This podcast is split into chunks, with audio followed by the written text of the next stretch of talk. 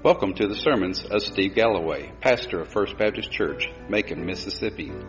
Let us join together and study God's Word and apply it to our hearts so that we may learn His truths and live faithful, obedient lives.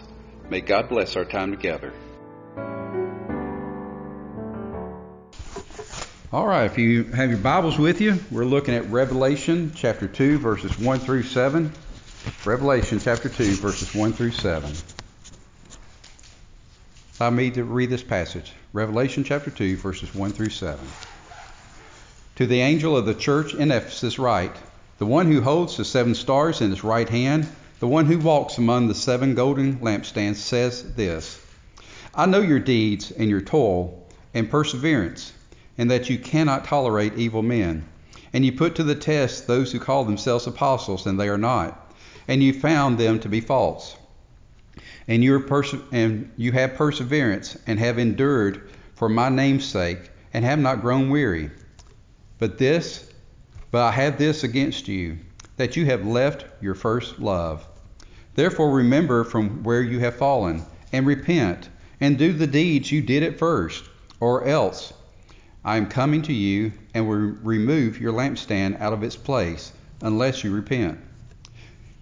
Yet this you, you do have that you hate the deeds of the uh, Nicolaitans, which I also hate. He who has an ear, let him hear what the Spirit says to the churches. To him who overcomes, I will grant uh, to eat of the tree of life, which is in the paradise of God. Well, we've gone through all the uh, extensive introductions about the book of Revelation, the different ways that it can be interpreted, and all the different things that are connected with it. Now we look at this message that uh, Jesus is sending to the seven churches in Asia Minor, and today we'll be focusing on the, uh, the church at Ephesus. Now, the Apostle Paul was the one who, who founded this church in Ephesus. That probably took place somewhere around 52 AD. Later on, uh, as Paul continued his missionary journeys, he sent Timothy to Ephesus to become the pastor, probably around 65 AD.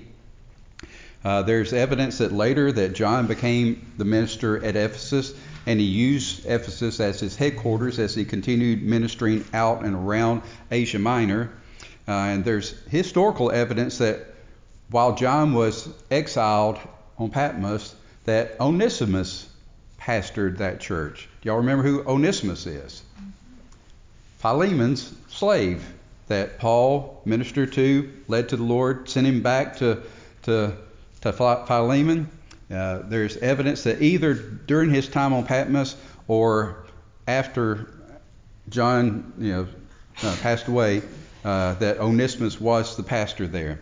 So uh, we basically know that God uses ministers, pastors, elders, whatever term that you want, uh, in a very special way. It is He that anoints them. We saw that in Titus, we saw that in Timothy.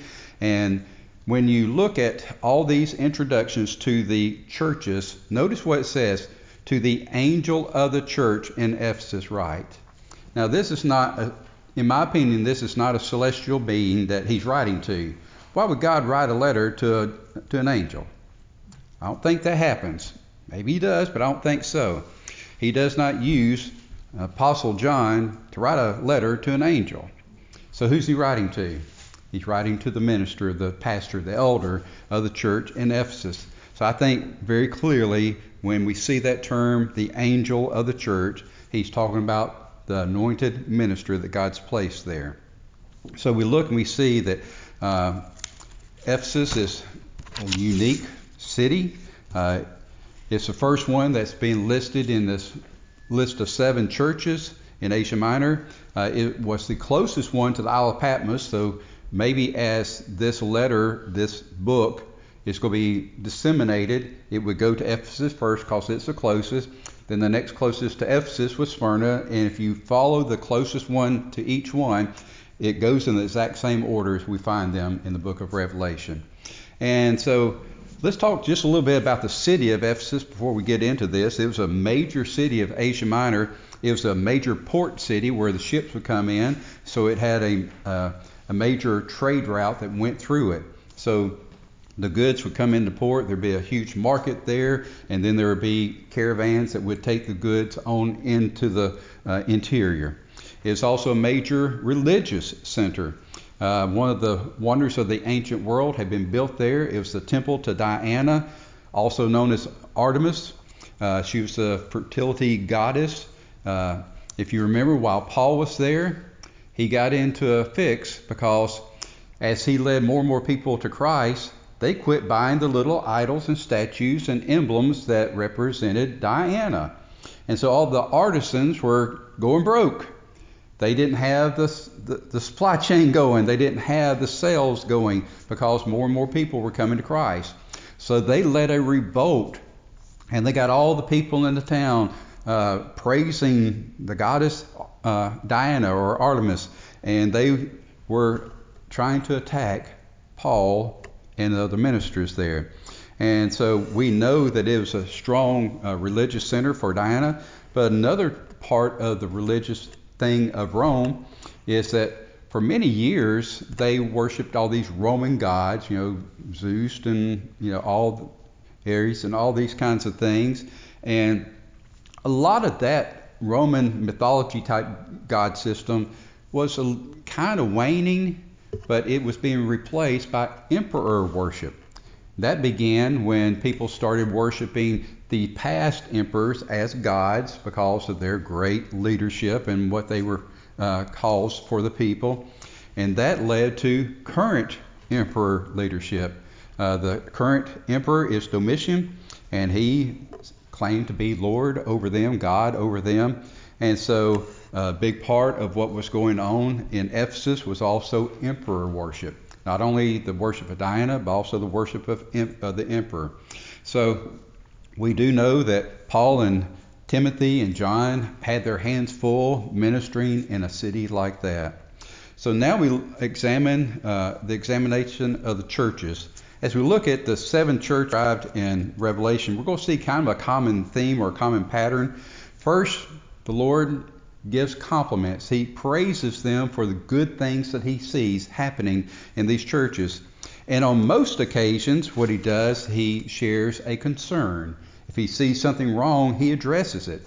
And he typically gives a, a remedy, a prescription. This is what you need to do to overcome this weakness in your church.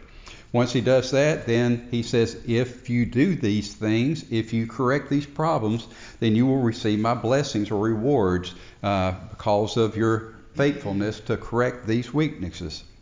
So now let's look at uh, how Jesus addresses uh, the church of Ephesus. First of all, he describes himself. He describes himself as the one who holds the seven stars in his right hand and the one who walks among the seven candle uh, the lampstands. Now, if you go back to the 20th verse of, of chapter 1, you find that the, that the seven stars are the messengers, the, the pastors of the churches. The seven golden lampstands represent the seven churches themselves. And so Jesus is saying, I am Lord over all. I am the Lord who anoints these who, who pastor. I am the Lord over these churches. And so he is identifying himself as the one over them. So we look and we're basically seeing that Jesus is saying, I am in your midst. You know, I did not appoint pastors, I did not just set up churches and then let y'all go. I'm a part of you. And so he is saying, In my right hand are the pastors. They're anointed They're in my hand. I walk among, I am in the midst of the seven churches.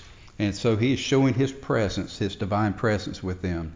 Then we pick up with verses 2 and 3, and actually verse uh, 6, and it talks about the commendations uh, uh, that he sees about Ephesus. So there's really three major commendations. First of all, he says, I know your deeds and your toils. And basically, he's talking about hard work, uh, not just busyness, but they are toiling. They are working hard at being the church. And what we see here is that uh, they're not hiding behind the four walls, they're actively uh, ministering in the community in which they live. And so the word toil basically means difficult labor. Uh, in other words, they're not afraid to roll up their sleeves and and get at it. And so we look, and I think that's the message to us. You know, we should not shy away from ministry. Uh, we should not, you know, say, "Well, I'm a Christian, and we meet together and we worship and we have a good time," and that's the end of our Christianity. We need to be active in sharing the love of Christ with the community. And then he also commends them for their perseverance and endurance. Perseverance basically means that they keep on keeping on. They don't let setbacks get them down. They don't let the persecution that they face stop them. They face tremendous persecution from the locals because of the worship of Diana and the cult worship of the emperor. And having had ministers like Paul and Timothy and John, uh, you know, this church learned early on what it really meant to be a Christian. I mean, if you got Paul as your first minister, I have a feeling you're pretty well challenged. And then Timothy was basically the, the spokesperson for Paul because Paul wrote tw- two different times to Timothy to instruct him on how to lead the church. And then John, the, the disciple that Jesus loved, becomes a minister there and you know that he had a heart for ministry. So they were actively involved, and they were they had been led to be persevering, to be enduring of whatever it was that they faced. Uh, verse 3 goes on and shares that they persevered and endured for my name's sake. In other words, they weren't just taking it on the chin, they weren't just getting beat up spiritually for no reason at all. They counted it all joy that they suffered with the suffering of Christ. And they did all that they did in His name. Then we see that they did not tolerate evil men. Uh, what does that mean? Well, we dealt with it in uh, second, uh, second Peter. We dealt with it in Titus. We've dealt with it uh, in Jude. The false teachers. There were many in that day that were trying to infiltrate the church to lead Christians astray. And so says that they did not tolerate evil men. And it even goes in and says, You tested those who uh, called themselves apostles, and they were not. And you proved that they were false. And so they did not just say, okay, here comes somebody that claims to be a Christian and they want to share Christ with us. They want to share, you know, directions. They want to share all this.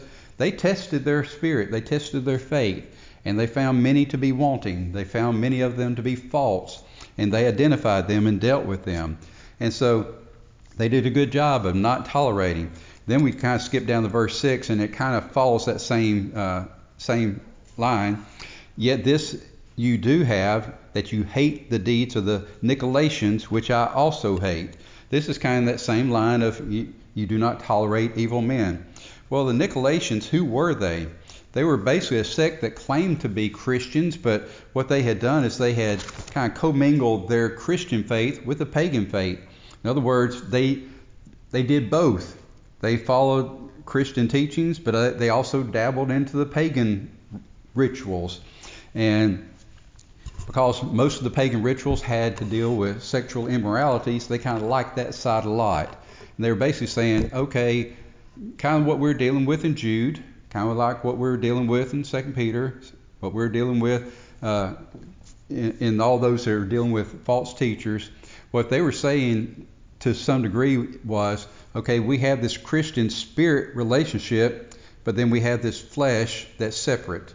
And so they were saying, okay, yes, we're Christians in spirit, but we're human in flesh, and so we're going to join both, enjoy both worlds, the spirit and the flesh. And they, this church at Ephesus says, nope, we hate that attitude. We hate the deeds of the Nicolaitans. Notice that it does not say we hate the Nicolaitans. It says you hate the deeds of the Nicolaitans, which I also hate we have bad elements in every community, don't we? And we hate what they do, but we should never hate them. Because the moment we start hating them, we have taken away any opportunity to minister to them. When they see that we hate them, why would they listen to a message of Christ? Why would they listen to a message of salvation from us? So basically, we can hate their deeds, but we need to show love and compassion and mercy and grace to the people. And so we look and we see uh, that even Jesus himself hated their deeds, and the people of Ephesus also hated their deeds. Now, after all these commendations, you would think this is a pretty good church. What could possibly be wrong? But Jesus, all seeing, all knowing, all present, sees a problem. Verse 4 But I have this against you, that you have left your first love. You've left your first love. Well, what does that mean? Well, even the best Christians tend to allow their original passion for the Lord to wane over time. Now, what am I talking about? Uh, I came to the Lord very early in age, about nine years old. I grew up in a strong Christian family. For me, to become a Christian was somewhat a natural step. I, I grew up knowing about Jesus, knowing about God and their love for me, and it came to that point where I had to be mature enough to understand my sinfulness and the effect of my sin had on my spiritual eternity. When that took place, then I, you know, confessed my sinfulness and prayed for God to save me from my sins and to enter into my heart to, to be my Lord. For many people who, especially who come to, to faith later in life, is a huge transformation. They've lived their lives against God lived their lives in a way that did not honor God for many years, and then they're saved miraculously by His grace and mercy, and there is a huge transformation. And they can't get enough of God. They, they, they finally get introduced to the truths of God's Word, and they have this incredible hunger and thirst for the Word of God, and they want to learn more about what God's Word says how God loves them and how God can work in their lives. And so they have this hunger and thirst for righteousness, and it is it is insatiable. Well, what happens after 5, 10, 15, 20 years? Well, that hunger and thirst over time honestly tends to wane. We, we've studied the Word of God over and over. We've read through the Bible however many times. We've done devotion after devotion after devotion. You've heard hundreds and thousands of sermons. And so, to be honest with you, our hearts are not as warm to God as they once were. And I kind of go back to, you know, a marriage relationship. You know, for Susan and I, you know, when we first got together, we couldn't we couldn't spend enough time together. And we really do have tried to keep, you know, the honeymoon phase going even after 42 years. I mean, we try to have, you know, a good relationship, but, you know, we don't have the same, you know, craving to be with each other every second of the day like we did 42 years ago. Well, we kind of relate that to, to we had this honeymoon phase when we first come to Christ, and unfortunately, it wanes kind of like a marriage relationship over many years. And so that's what Jesus is saying. You don't have this passion that you used to. You're doing great works, but is your heart really into it? Are you doing these things because you know that it's the right thing to do? Or are you doing it because you have a passion to do them? Y'all do understand there's a difference, don't you? For us as Christians, we know what is right to do. We can, I mean, we can check them all off. We can say, okay, we're supposed to read our Bibles every day. We're supposed to pray every day. We're supposed to show up when the doors of the church are open. We're supposed to do these things. We're supposed to minister to our neighbors who are in need. We're supposed to do all these things. Well, the key word there is supposed to. We know we're supposed to, but do we want to? That's the difference. Do we want to serve the Lord with all of our heart, with all of our soul, with all of our mind? Or do we just want to say, Yes, Lord, I am doing what I'm supposed to do. I think that's what Jesus is saying. You've left your first love. Some people misquote that and they say you lost your first love. You hadn't lost it, you, you left it. You kind of eased away from it over time. And to be honest, it's really not intentional. It's just something that naturally happens in our lives as the longer we are a Christian. And so I truly believe that the spiritual fires uh, in the heart had begun to wane. They weren't burnt out. They still had a relationship with the Lord, but they were no longer desiring this intimate relationship. They did not they no longer saw it as a passion in their lives to do these good things that we've looked at here. And so, what does Jesus do in verse 5, the very first part? He says, Remember from where you have fallen. That's kind of like me sitting down with a couple who are having some marital problems and say, What was it that attracted you in the first place? What was it about each of you that you loved, that you couldn't get enough of? Go back to the beginning and remember what it is that attracted you to the Lord Jesus Christ. What is it that puts your heart burning to, to learn more about Him, to draw closer to Him each and every day? Remember from where you have fallen. Go back to the beginning and relive what it was like to be a Christian for the first time. So that's kind of the picture of what Jesus is saying. Remember where he had fallen. And then, anytime we've sinned against God, what do we have to do? Repent. Confess our sins, repent. And so he's saying, and repent. Well, repentance is saying, Lord, not only have I done something wrong, that's confession, but repentance is saying, Lord, I no longer want to follow in that direction. Repentance is turning around and going the other way. If our lives were headed in doing good works, but not for all the right reasons, we didn't have a true heart of ministry, then we got to repent and turn around and say, Lord, I want you to be the center of all that I say and do. I want to be your heart's passion that is working in me and through me to do these good things. And so, first, identify where you were, get back to that point, repent for where you are now, and then do the deeds you did at first. Well, the deeds that they did at first may not be very different than what they're doing now. They're good deeds that they're doing now but they're doing it with a different heart. And that's the picture. They're doing it with a heart of passion, a heart of Christ, instead of just going through the motions, doing the right things. And then he gives a warning. Jesus doesn't give always give warnings. He says, or else. Now, or else kind of sounds pretty threatening, doesn't it? And it is a threat. Here's what Jesus says If you don't do these things, or else, I am coming to you and will remove your lampstand out of its place unless you repent. Now, what's the lampstand? The church. Jesus is saying if you just keep going through the motions, you're really not doing me any favors. Your ministry is not in my name. You're building up a good name for yourself for doing these good things, but I'm not being worshiped. People are not being pointed to me for them. You're doing good. You're doing great things, but with wrong heart.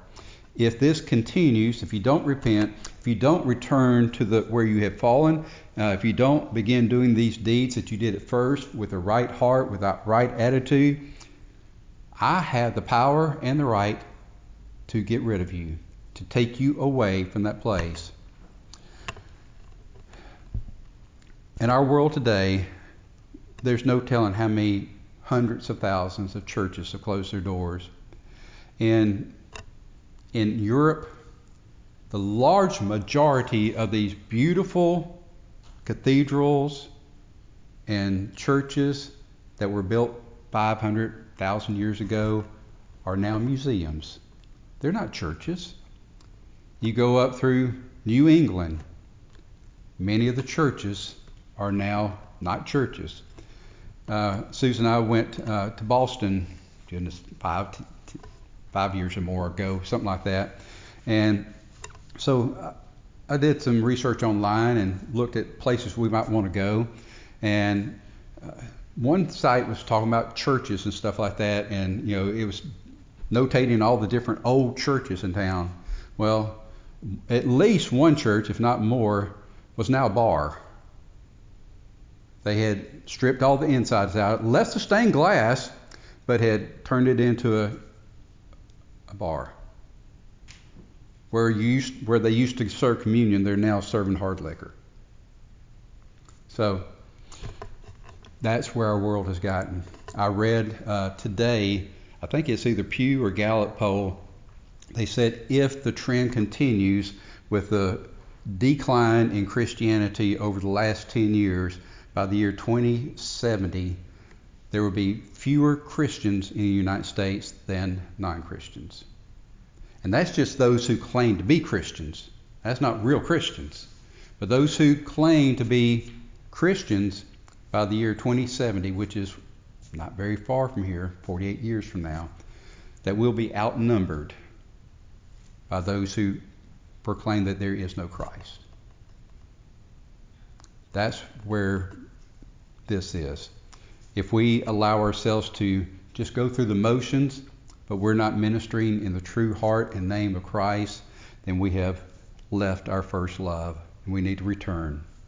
So we look, there, the remedy is to remember where you've fallen, or else I can come and take you out of this place. And then Jesus says, If you do these things, he who hears has an ear, let him hear what the Spirit says to the churches. To him who overcomes, who places their faith in me, who finds that I am their strength, who will guide them through whatever they're facing, I will grant to eat of the tree of life, which is in the paradise of God. Paradise of God, right? That's where the tree of life was located. We don't know where Eden is, if it's still actually a physical place. We do know that according to the scriptures that God sealed it off, uh, that He placed uh, angels with firing swords to keep anybody out. How well that's a, a factual thing, or if it's a uh, an illustration of God basically separating His paradise on earth, I do know that our paradise is heaven and the tree of life is basically refers to us having received his gift of life eternal. And so he's saying, I will grant to you to eat of the tree of life, to grant you not only abundant life here, but also eternal life with me in paradise. Paradise for us is heaven. So we look and we see uh, this message to the church of Ephesus, the closest church to Patmos, church where John obviously had personal interest because he had pastored there. And historical evidence says that when he was finally released from the Isle of Patmos, he did return to, to Ephesus and used it again as kind of a headquarters for his uh, latter years ministry. Let's go to the Lord in prayer as we close. Lord, we are so thankful for the truth of your word. And Lord, we are challenged by examining the life of the church in Ephesus. Lord, they were doing so many wonderful, good things. Lord, you saw their heart. You saw that they had left their first love, that their heart really wasn't into what they were doing, even though it was good. Lord, help us to examine our own hearts to make sure that we're not just doing the good and the right things, but for the wrong reasons. Help us, Lord, to truly develop a passion for you and your word and Lord, to live out your word, uh, Lord, through faith in you, allowing your Spirit to be the one guiding us, using us for your honor and glory. Continue to guide us as we study your word and as we minister in your name. In Jesus' name we pray. Amen.